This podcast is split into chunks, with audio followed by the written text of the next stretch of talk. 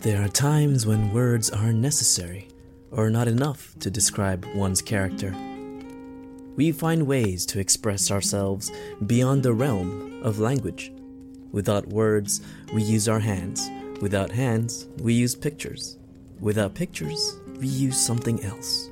This is where dance comes in. Dance done to the beat of the drum. Dance to the humming of weather. When you trace the steps, the feet of a dancer's performance, you might find that there is plenty to be heard in silence the taps, the rhythm, the movements of grace. One dancer is such that she can't have it any other way. She lives with the steps and thrives in her rhythm. She is alive and she burns.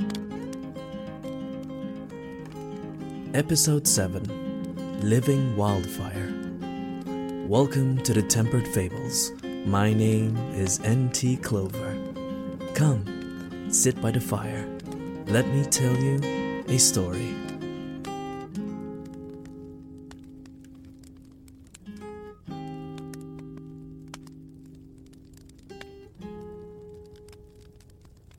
Kana was a young girl with the steps of a goddess. All she knew from the beginning was silence. She was mute, you see, and the little vibrations from the rumbling of the ground, she was extremely sensitive to them compared to her fellow people. She would hear of earthquakes before they arrived. She would know when the land chooses to separate itself, hurting those in between. The lands around these parts are known to be harsh, and these nomads move often. Kana becomes their guide. She warns them with her dance, and they prepare for the incoming disaster. When she was born in their tribe, the first time she touched the world with her skin, Kana felt something greater, something alive and throbbing. The heart of the earth would answer her. But she couldn't speak. How can she reply back to this invisible being beneath the ground? That, my friend, is where her feet come into play. As the kids in the village grew, they are trained in the art of ritual dance. From simple steps to complex moves, there is one for every purpose. It could be for life, it could be for death, it could be for marriage or remembrance. But to her, it was more. At the age of five, she bloomed. While it was routine to the kids, it was a revelation. I can talk now, she thought to herself. The visions came, the first of which from when she learned how to dance for the first time. Since they were taught by ear, she had to learn on her own by drawing out a 3x3 square on the ground and planting her feet in each one, one at a time. Each step became a representation, a phrase, a feeling, each toe a word, each angle the tone, and as she practiced to a hidden rhythm found in the back of her mind, she began twirling with each step. Lighter and lighter did her dance become until the squares were untouched, but the spaces within were carved in her footprints. She smiled. She can finally communicate, finding something to relate to. And in return, the world answered. It did not matter that no one else understands her. She only danced for the audience of two one, herself, and two, all the earth and its rock, water, and green. Her grandmother, the last living family member, and her only guardian, teared up as she watched. She was her only family Kana's mother, her daughter dying of childbirth, and her father slain in a mammoth hunt. Grandmother became the only mother figure in Kana's life and the shoulder to lean on. It was her that taught sign language so that the little girl could talk to others her age. It was grandmother that taught her outside of the village elders' teachings. No one else could teach a little girl as well as her life and blood. But now, here she is, grown up accustomed to the shifting of her dances and the evolving of her various dancing forms, she had crafted her own dancing persona, a style of movement indescribable, if not magnificent. It was unheard of for the others, they never learned to go beyond the teachings. But for Kana, this was necessary. She braided her hair and wore her dress in a peculiar fashion. Already unusual from character, she approached the stage with no need for accompanying music. None of them could have followed her. She danced in crescendo to the hums of the earth.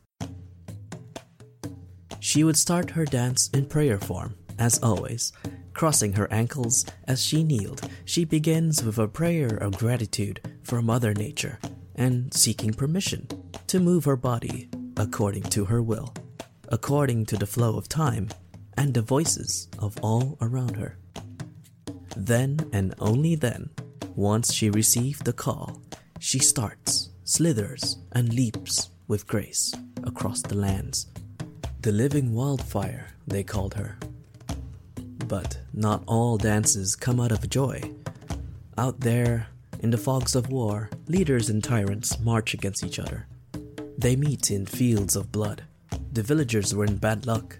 They stayed in an advantageous position, and this led to the elders meeting with leaders for granting passage. As is the tradition of the tribes, no foreigner can cross these sacred lands.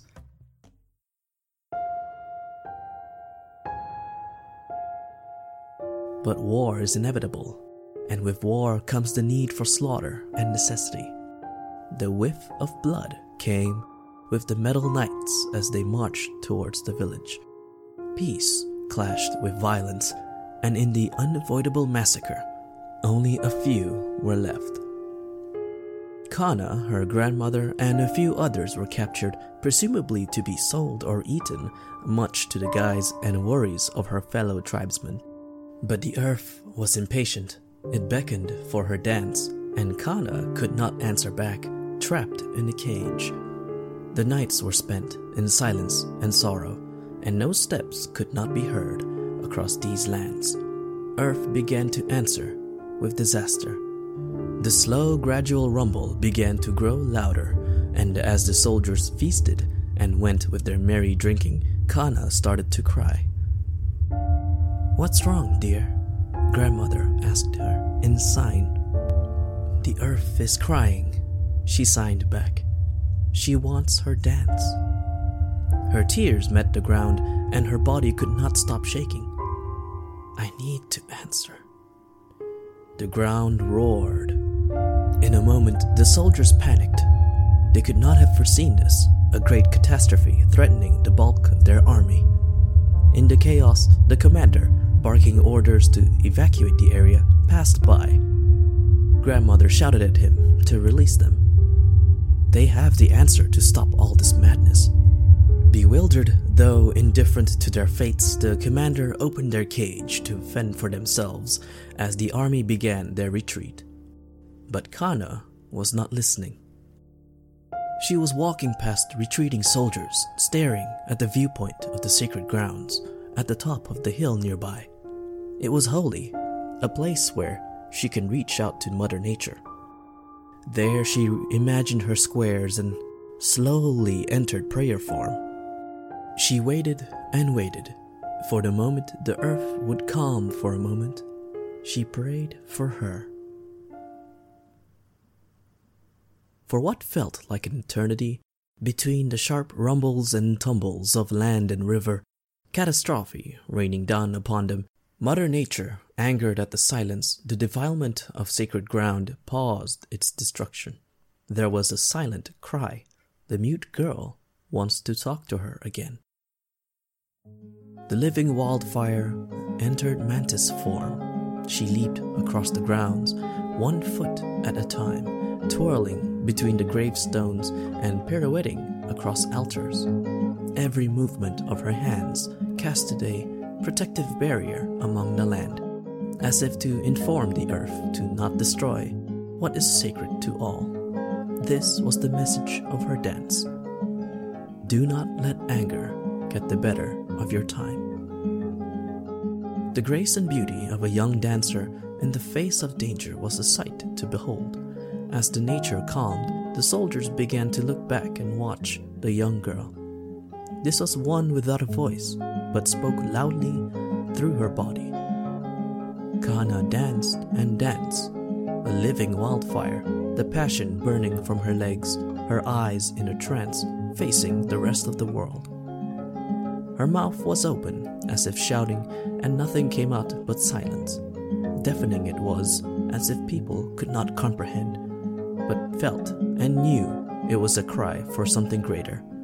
Below the ground, down in the core, danced she did until all natural disasters came before her and begged for forgiveness, for they acted in impulse, in anger. But dancing is expression without language, and Kana's is forgiveness. In the midst, she danced her struggles, on being mute, her acceptance of every peril. Frustrated, she danced her anger away. Through her steps, she told a story, a lesson rather. All negativity must be met with kindness, forgiveness, and vigor. Learn to use one's weaknesses as strength and motivation. Her dance was living proof. Mother Nature rose from the ground, a motherly wooden figure. She thanked the child and sought forgiveness, but the girl smiled and thanked her for protecting them all this while. She had already forgiven them all. For that, she was given a wish. Nature can bless her with a voice of her own. Kana was ecstatic, but she refused. Her flaws are reminders of her lessons learned. She instead asked for something else, for Mother Nature to be her friend. But Mother Nature refused as well, for that wish is already granted since the beginning. Kana became renowned for her mystic arts of traditional dance, a performance so beautiful you could only watch in silence. For in silence you can learn many things, and in hers you can bask in her life. For those who wanted to praise her, it was done in a special manner, the heart form. It was the sign of love, the right hand on one's heart and left hand on another's shoulder in front of you. Through that, we connect and we share love. It forms the bridge between two people, sharing one's kindness and love for one another, as it did Mother Nature with Kana. From her, I share a lesson. We must always dance to the tunes that Mother Nature gives us, for if we stop, we become no better than the gravestones around us. But the dead go on and live to dance in the lands, the skies, the heavens as they did before. For you, as a human, to be human, you must dance, and for you to be alive, you must dance for life. There is a wildfire within all of us, and it must stay living, dancing until the end of our times.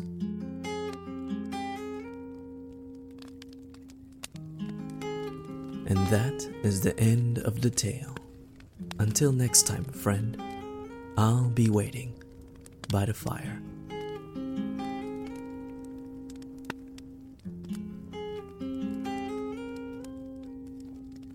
Hey guys, Norman here. it's been a while, as usual.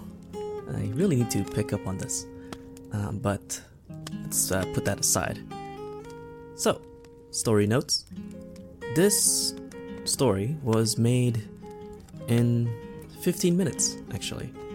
Uh, it's pretty interesting. I was in a Starbucks in Tokyo, and uh, yeah, I know that's uh, most stories start off with that, you know, there's a Starbucks in Tokyo. This story isn't sponsored by Starbucks, by the way, but I was there and I was away on holiday. I was with my girlfriend, and we wanted to take time to do a few things for work, and in my case, that's writing. And I haven't written a story in a long time. I was having a little bit of a few personal issues, but they're getting resolved, so it's fine. And when I was talking to her about dance, this story came up. And I was thinking to myself, what if I could use dance to talk to the world? So, this story was more about the expression of oneself through nonverbal cues uh, rather than uh, talking or showing uh, what we've created. I wanted to show what we could do with just our bodies. So, dance is one of the most empirical forms of that, and that's where this story came in. And the rest of it fell into pieces. Uh, when I said that I wrote this in 15 minutes, actually, I, would, I just went into a trance, actually. I just concentrated and the words just came out, and I cleaned it up after and I recorded it now. So, yeah, there you go. Uh, a little bit more about the show. I want to see if I can pump out more stories. Uh, see if I can actually actually release more episodes and uh, get more inspiration from different kinds of things. So uh, I want to see if I could get any suggestions from anyone as to what kinds of uh, themes uh, do they want me to tackle. Um, you could just send an email to temperedfables at gmail.com for that. Uh, if there's anything that you would like to know, uh, any feedback you would like to provide, uh, any questions that you might have, or suggestions for what you know, what do you want me to write about? The more questions that I have, the more possibilities that I can answer in t- terms of a short story. So it'll be great to have that happening. so as always, thank you so much for listening, and I'll catch you in the next episode. So, Tempered Fables, as always, is a short story fiction podcast hosted by me, Norman T. Cella, under the pen name N.T. Clover. I'm a speaker, a writer, and a freelancer, always talking about communications and culture and all that good stuff. Plenty of big projects coming in, so I'll always try to make time for this. But let's see how things go. As always, thanks for listening, and I'll see you next time. Bye. The following songs are used in conjunction with the Creative Commons license obtained from incompetech.com. Songs were Calling, Rite of Passage, Colorless Aura, and The North. Sound effects were obtained from zapsplat.com.